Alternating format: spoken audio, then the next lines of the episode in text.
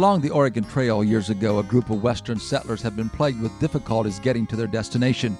Scarcity of water, lack of grass for grazing their cattle, broken down wagons, and stifling heat were but a few of the problems they faced. The difficulties had begun to take their toll. Optimism and hope were fast disappearing. People were seriously questioning whether the journey could be completed. It was decided to have a meeting to air their complaints. After the nightly chores were finished, people gathered around the fire in the middle of the camp. Before the grievance session got underway, someone in the group suggested they all bow their heads and thank God for his help thus far.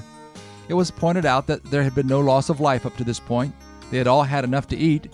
There had not been any serious trouble when crossing Indian land, and there was a good chance they could still finish the trip. Several prayed. After the prayer meeting, an amazing thing happened. There was silence. No grievances were voiced.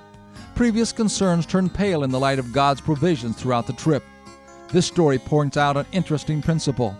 Thankfulness often transforms the grumbling spirit into one of contentment.